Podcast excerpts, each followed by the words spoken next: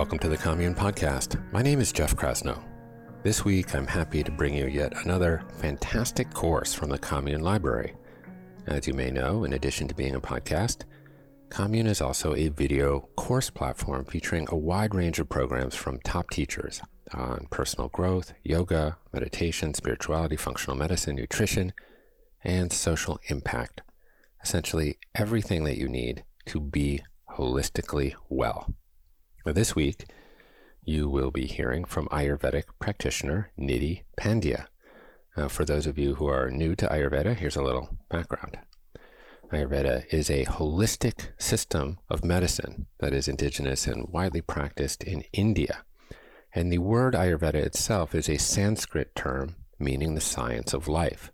Ayu means life or daily living, and Veda is knowing. Ayurveda is thus a medical system that deals with health in all of its aspects physical health, mental health, spiritual well being, social welfare, environmental considerations, and dietary and lifestyle habits, as well as treating and managing specific diseases. In her program, Ayurvedic Nutrition, Nidhi shares a holistic approach to nourishing your body through the lens of Ayurveda. You'll learn how to better time your meals, strengthen digestion, use traditional Ayurvedic spices, and explore the connection between what you eat and how you actually feel.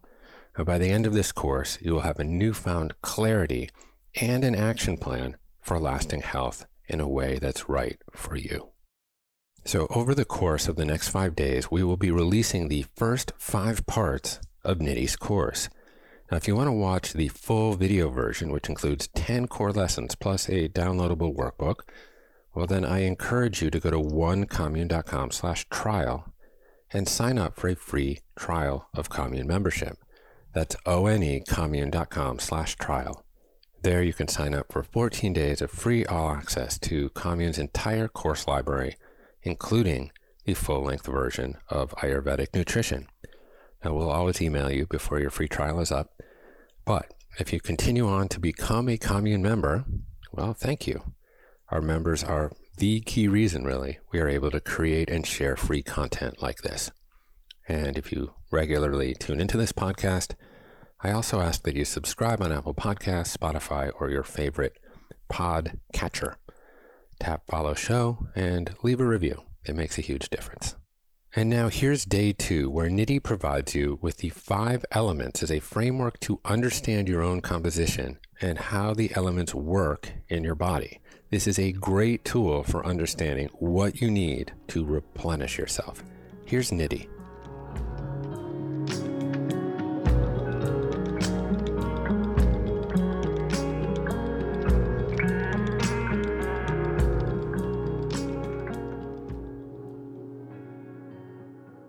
So, this is a very exciting part of this segment because we're actually going to learn to read the code of the universe.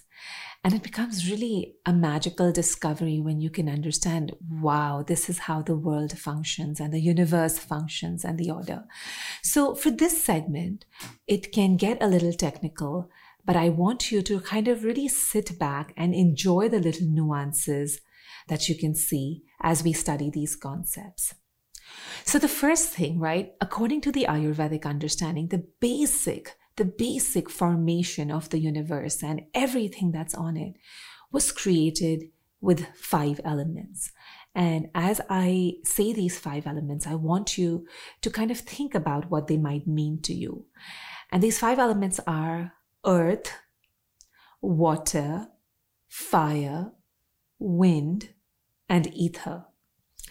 Now, for the creation of this planet, five elements come together in different proportions to create different life on the planet.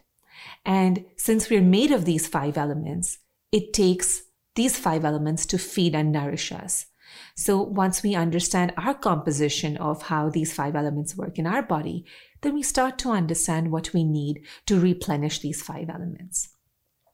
So, right here at the start, right, without you even going deeper into what these five elements are and what they mean, let me pick your brain and ask you to look at these images and tell me if you were to find a, a dominant element in these foods, what would it be? So, first, let's look at cheese, right? I want you to just look at this cheese and say that, hey, this has either a dominance of earth, water, fire, wind or ether and think about its texture, think about its density, how it might feel in your body, and what element would you pin on it. Now let's look at these chilies. And once again, I want you to think of what is the dominant element in these chilies. Is it earth? Is it water? Is it fire? Is it wind? Is it ether? How does it feel on your tongue? How does it feel in your temperature?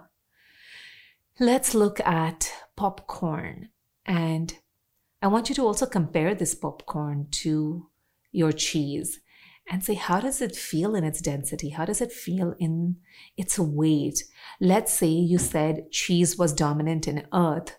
What do you think popcorn is then dominant in? It is, is it fire, wind? How does it feel like? Now let's look at this kimchi and notice uh, the spicy kimchi. Notice that if you think it is fire dominant and if you think there is a secondary dominance when you compare it with the chilies that we first saw, and by doing this exercise, right, I just want you to activate your own inner understanding of the five elements because the truth is we carry this intelligence. We, we know it already, but we've forgotten that we know it and we want to awaken it. And with this, right, with this, sitting with this now, let's move into each element and see how the planet comes together and how our bodies come together and then how we can replenish our bodies using this understanding of the five elements. So let's begin by understanding the element of earth. And let's literally imagine our planet, right? For our planet to work together. Let's just think of all of this earth, this soil. And now you think about what is the function of this? It's wow, it's really giving structure to our planet. It's also very heavy and dense and grounding. So this is that element which kind of gives structure, holds, grounds. It's the building block for the planet. Now think about our body and what is a building block for the body? The basic structure comes from skeleton, which is also dominant in earth because it's heavy and it's dense and it gives structure. Maybe even our muscles the understanding then becomes that anything, right, that is tangible, that has matter and can provide structure and grounding is dominant in earth. The truth is everything that contains matter, everything has some amount of earth, but earth dominant substances are those that are slightly heavier. And when we look at our foods, when we extend the same understanding to our foods and we say, hey, what foods are you know, heavier, feeling feeling fuller, denser, and kind of have a lot of structure. And the foods in that category are usually lentils and grains and meats and nuts and seeds. So, just as the earth is a building block, just as your skeletal system is really the building block of your body, similarly, these foods are really building block foods right? And and we don't need to now be stuck at this understanding till we actually go into understanding the other five elements and a few other ways of looking at a food. But it's a good place to start by saying ah there are foods that are earth dominant. And earth dominant foods if they are heavy and dense that's the action they will have on my body. They will make me heavy. They will build me up. So property determines action now let's go back to the planet and look at our second element. I mean, the whole world is made of land and water. And if it was only land, it would be all dry. If it was only earth, it would be extremely dry and arid. Life wouldn't exist. And that's where the softness of the water, the coolness of the water comes and kind of really creates this fluid environment, softens things up. And that is really the function of water it softens the earth, it transports substances, it cools things down, it carries things from one place to the other. You see salmon that starts swimming in Australia end up in another part of the world because water allows for that to happen. It's really a carrier, a softener, a cooler. When we look at our own body, right? There are fluids, there's mucus lining, there's plasma, there's blood, there's reproductive fluids, there's amniotic fluids. We are really water dominant which means that our foods also carry this water dominance. And what foods carry this water dominance? And we look at good fats, we look at milk, we look at ghee, we look at honey. In fact, there's water content in fruits, in some vegetables that carry excess water. And now, when you consume these foods that have excess water, they replenish the water element in your body. Now, let's come to the third element, right? Which is going back to the universe, if there was just water and land, what is really required for transformation, for life to happen on the planet? And that is the sun, fire. The third element is fire. Without fire, earth and water would just be stagnant building blocks. They would be heavy and immobile, and nothing would happen. But the fire comes in and creates transformation. In fact, anywhere in the world where there is fire, where there is heat, or where there is transformation, there is heat, even if you were just charging your phone. So, similarly, in our bodies, right, as we see metabolic processes in the universe, we also see them in our body. Anytime your cell goes through a transformation, when your foods are being digested, when your nervous system is carrying these electrical signals to your brain, your eyesight, your reproduction, procreation, that's all dominant in the element of fire. While earth and water are building blocks and can be felt, and they really also form a big part of your food, fire is more subtle. It can't be felt, but it exists. And through its subtle heat, it kind of creates transformation. Let's go to the fourth element, which is the element of wind. Now, again, let's go back to the planet. There is earth and there is water and there's fire and things are happening. But really, wind is required. And now, wind while yes its manifestation as a as a strong wind is one wind is also the kinetic energy stored in things. It's the potential for the apple to fall from the tree for the birds to take flight the ability for pollen to make its way from one place to another. That wind allows for transportation of substances. It lends to that motion that even allows the water to flow even in our body, right? The potential for movement, the inhalation, the exhalation, the transportation of our food in, inside our gut. In fact, substances in our blood are being transported and moving all the time. Your limbs moving. Now that's all a dominant function of wind. But wind also is destructive. The function of wind in our body, while it's an important one, while it keeps us in motion, the danger for wind is having too much wind, having too much movement, having the foods go down too soon. Wind depletes. And we see certain foods that are lighter, that are like wind, the basic nature of wind being drying, cooling, lightening, like lighter. And we see foods like that when I use the example of popcorn or, you know, leafy salads. They are all light in terms of their calories, but they have, in fact, many times when people eat a lot of salads, they may even experience this wind in their system. So, wind has that ability to move substances, but it can also create destruction by itself when the earth is not grounding the wind. Let's move into our fifth element, and that is ether. Now, ether is a point of nothingness. It's from where the world started. It's just space. And space holds potential for things to happen. In fact, I often use the example of a vacuum sealed pack of chips. And if you were to drill a hole, the first element that goes in is wind, is air, right? And then anything else can happen. So ether is actually that emptiness which allows for the potential for something to grow. And ether is also dangerous because wind can come into ether. When we look at our human bodies, the cavities we carry, or sometimes even excess expulsion of, let's say, your bowels, when you have a baby, ether is created. When you have a surgery, surgery and a body part is taken out, ether is created in your body. Maybe when you're excessively dieting or fasting, ether is created. And ether is great because there's potential to create good quality building blocks of earth and water. But ether is also dangerous when left unattended because it's going to be taken over by wind and wind eventually dries. Us being warm and moist beings, drying is dying. So now with this general understanding of five elements, I want you to start just tuning into them. And in fact, even in your own body and mindset. And you see people even carry this in their mindset when they feel heavy or earthy or grounded, or maybe just you know, just very soft and flowy like water, or feisty like fire, or just all over the place and volatile like wind.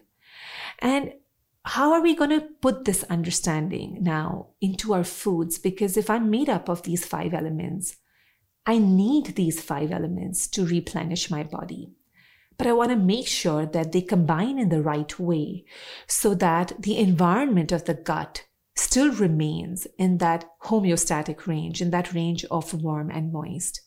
So the next part is going to take us into that intelligence where these five elements combine and how they combine.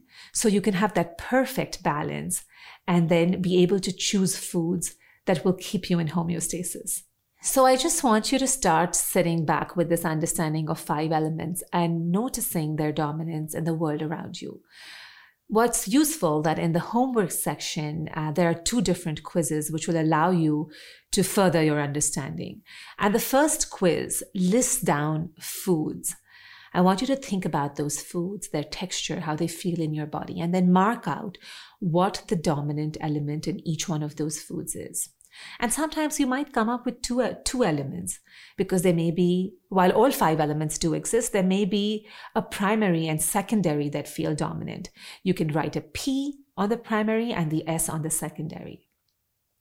But I also want to give you a second exercise where you can compare two foods that may be dominant in the same element. So, for example, there may be two foods that are both dominant in the element of earth. But I want to give you this opportunity to look at these two foods and say which one is more earthy. Because when you actually start choosing foods for yourself, and let's say your goal is to build and build muscle, and you're looking for those earthy foods, the understanding and being able to assess these foods that way will allow you to make better choices. So, as we move along and understand how to combine these elements together and how they show up in the taste of your food, it'll become increasingly easy to become your own health guru and to really feel empowered to create your own meals.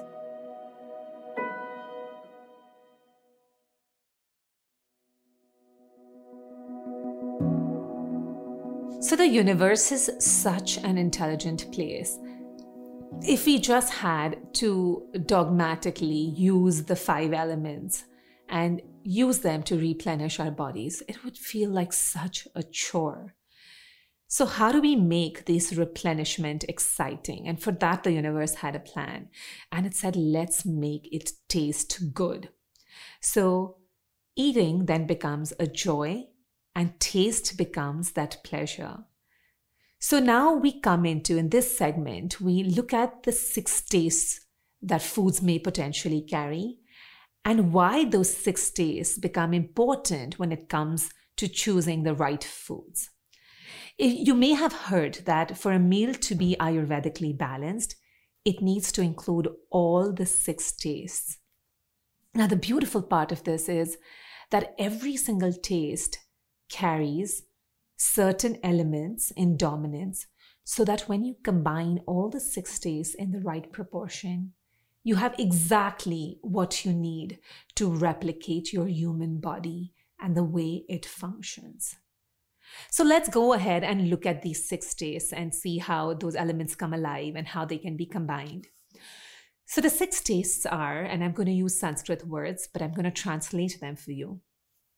Madhura or sweet tasting, amla or sour tasting, lavana or salty, katu or pungent, tikta or bitter, and kashaya or astringent.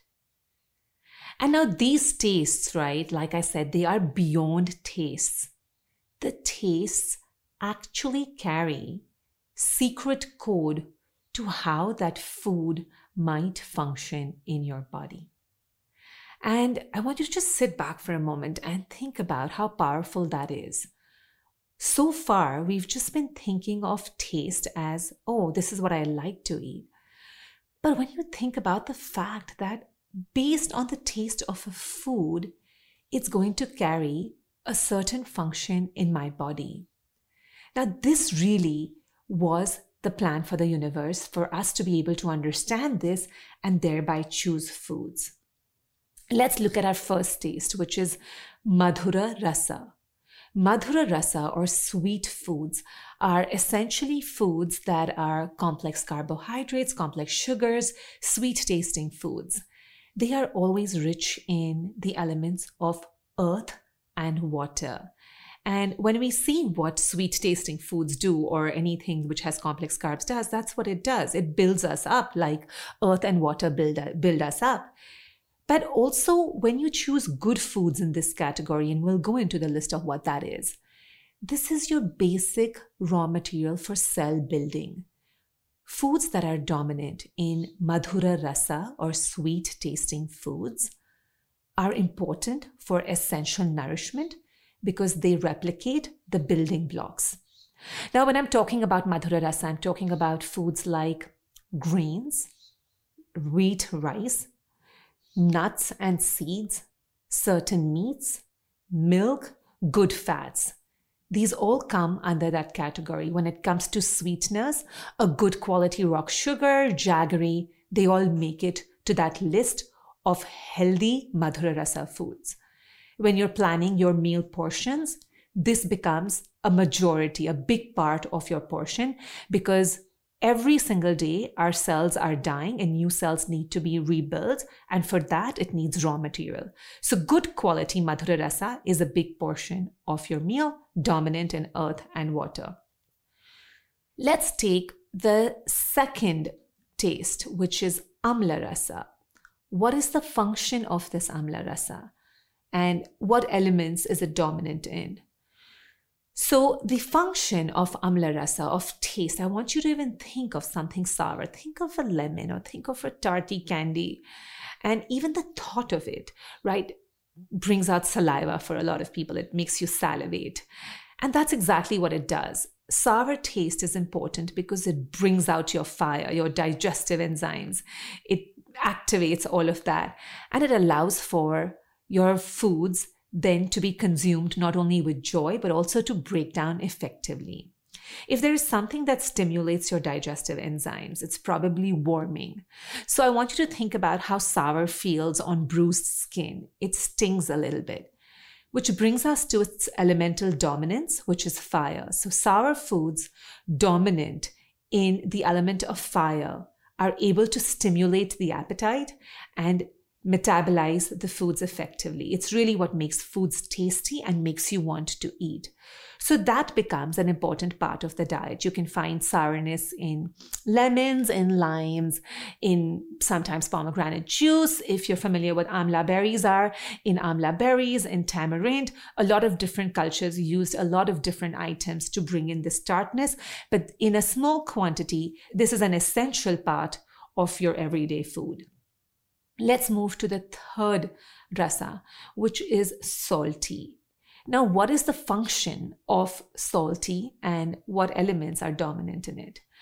Now, when you think of um, salt, and I want you to imagine if you're living in a country, if you've heard when there's ice on the roads, salt is often used to melt that ice, which means that salt is inherently warming.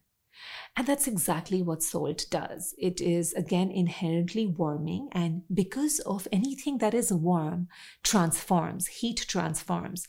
So salt pierces through your foods, allows for those liquids, for the osmosis within the cells of your food to happen so that they can start breaking down and churning. So, what salt also does, right? It comes under a category of foods called kshara, which are kind of alkalis that scrape out your sides. So, what salt does is, right, as you're ingesting those earthy and watery foods, the bulkier part of your meals, and they often might really get clogged in your channels. Salt will allow for the piercing to happen and the scraping so that everything makes it right into your gut. Now, salty foods, right, besides salt, which could be Himalayan or rock salt or iodized salt, processed salt, salty foods are also kelp, seaweed, spinach. A small proportion of salty foods are important, again, to break down foods, to keep everything scraped, and to keep everything being routed downwards. Now, let's go to our fourth taste. The fourth taste is pungent, it's katu. And pungent foods, right? Spicy foods as the sun lends its energy for transformation. That's really what spicy foods do. And spices in foods rather than spicy foods, those spicy foods carry that subtle potential, that dominance in the element of fire again to break down foods. But they do it very beautifully because when you use your spices right, they will not overheat you, but they will just combine your, with your foods in the right manner to break them down. In fact, they also have the ability, special ability, to break down fats, which maybe the salty foods don't, and the sour foods, in spite of being fire dominant, don't. So the spices really break down plaque, they break down fats, and they help you in that effective fat metabolism.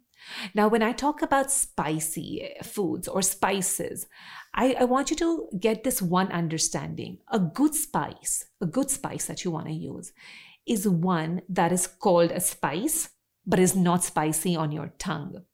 Because that will still break you down, but not overheat you, because you never want to be overheated. You want to stay warm.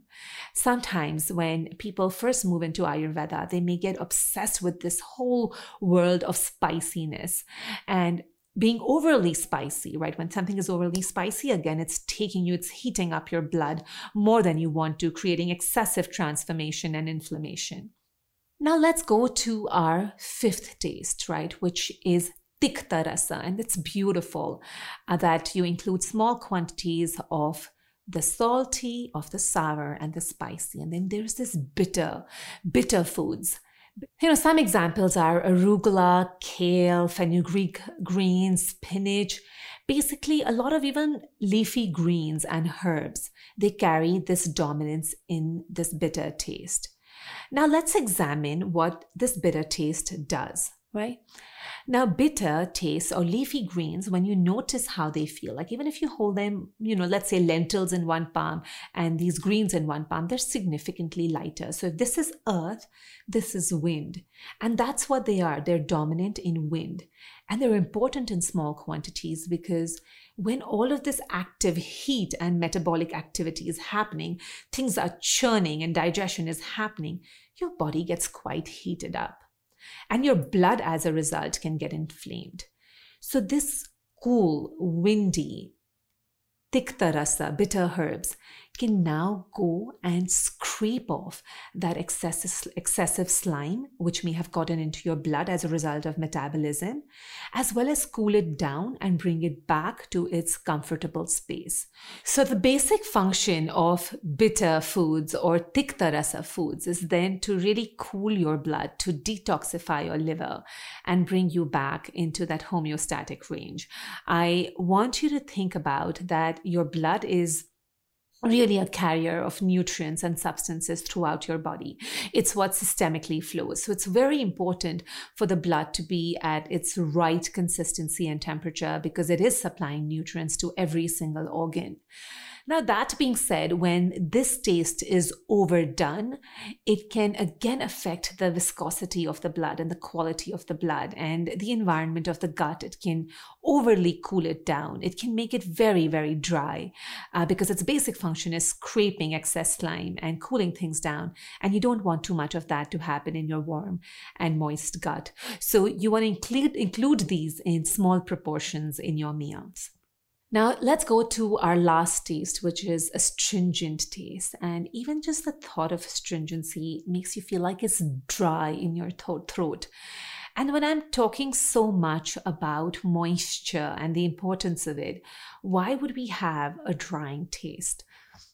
So, now, examples of some astringent foods are lentils can be slightly astringent, some beans are astringent, potatoes are astringent.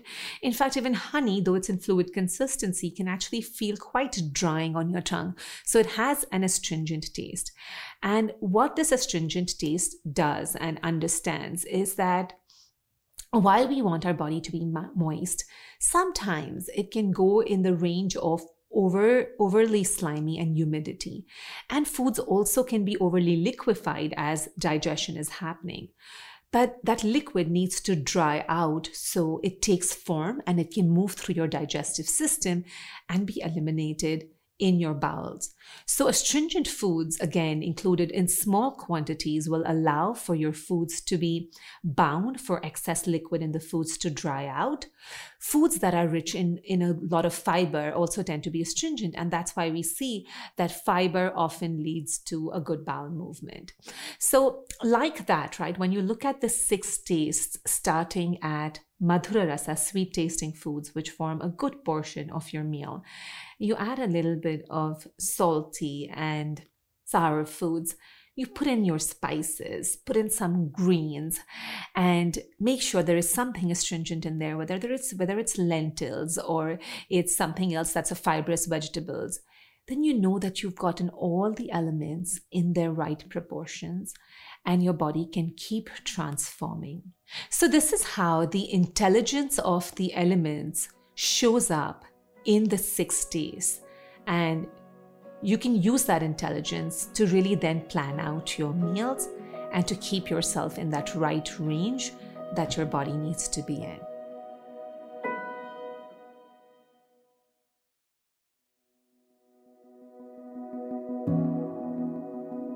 Now, as though understanding about the elements and the six tastes was not enough, I'm going to throw one more spin on it because it's very important.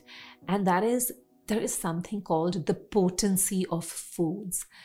And that again comes into play. And the potency of foods is is this food inherently warm or inherently cooling? And again, if the temperature and the environment, the moisture in my body is so important, then again, the temperature that my foods carry also become really important. And there's certain foods that are inherently warming, and spices are obviously warming. But anything else which has taken the process of heat, for example, fermented foods, fried foods, they all come under the category of warming foods. And they become important when you feel like your gut has become cold, uh, especially after, let's say, a long diet of salads.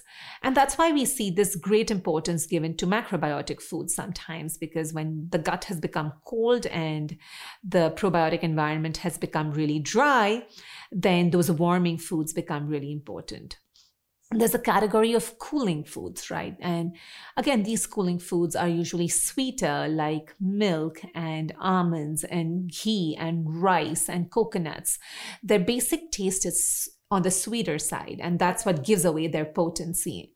And they again become important because when you have inflammatory conditions, then you want to include more cooling foods in your diet, right? So, warming and cooling foods, understanding of them becomes more important in two different circumstances. A, when your body is actively experiencing a symptom and you feel like this is either on the cooler side or the warmer side, then you can kind of pick some of these foods and include them in your diet. And B, when you're in a certain seasonal environment. So if you're in winter, you'll pick certain warming foods. If you're in the summer months, you're going to pick cooling foods. And again, through this little magic, you know, choosing the right foods and the right seasons for the right body, and to be able to do it all by yourself, it tremendous, tremendously empowers you. And this confidence and intuition that we can create then in our foods actually radiates to all different aspects of our life. I can tell you from my experience, right? I actually start noticing elements in people. You know, somebody can be earth dominant and fire dominant, and you start interacting with people based on what your mindset needs. So with this, we're going to learn how to put them put this all together in the next part of the segment.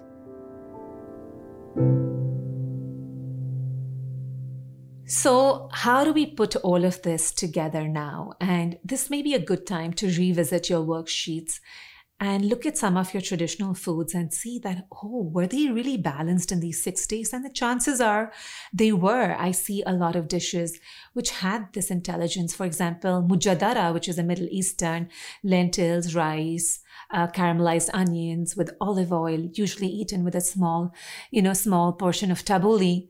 They were actually created this way. In fact, even like a good Japanese fried rice, right, which has a little bit of vegetables, grain, which is your primary, uh, you know, your primary madhura rasa tasting, good sesame oil, some spices thrown into it. A lot of these foods traditionally were balanced, right? So now how do we bring this and apply this to our modern lives today? And one of the easiest places to start is bowl building. So start building your bowls. And I want to just give you some ideas, right? Pick something that's madhura rasa. So pick a grain, uh, pick a lentil, you may pick a meat. So that's the base of your bowl. I personally, when I'm cooking my greens, would advise adding spices to the cooking so that the breakdown begins right there and you've bought in your pungent flavor. And then making a nice dressing on the side where you include the salty and the sour and maybe even more spices and even liquids you know put in good olive oil put in good ghee or sesame oil and kind of concoct a little dressing. Now that again brings in many other elements of your water of other tastes as well throwing in some greens and bringing tikta rasa or bitter tasting, throwing in some fleshy veggies, which again support the madhura rasa and the nutrient part, the nourishing nutrient part of your diet, and then adding them all together. And for this, I have offered you a cheat sheet in the worksheets, right? Where you can choose from something in the madhura rasa, in the different tastes as well as various dressings. And then this kind of custom, you know, custom doing your own Ayurvedic meals, picking and choosing things from your own kitchen will allow you to experience, to have this Ayurvedic complete six taste experience and to even feel it in your body. Now, as a part of your homework and, and support system for this particular segment, I also want you to kind of get into your kitchen and open your refrigerator, open your pantry, and see what do you have in there and what tastes do they dominate in? What elements do they dominate in? I've also given you a cheat sheet of my preferred items from each of these categories, which seem to be naturally balanced and also with information with how you can balance and consume these foods. So, as you let all of this understanding sit with you and assimilate and sleep over it, it'll become more and more clear. The only thing that I ask is take this beyond our class, take it to your life, take it to your kitchen, take it to your conversations. And once you learn it, once you learn to look at the world through this lens, there's no undoing. You've cracked the code. You've learned to live in this manner.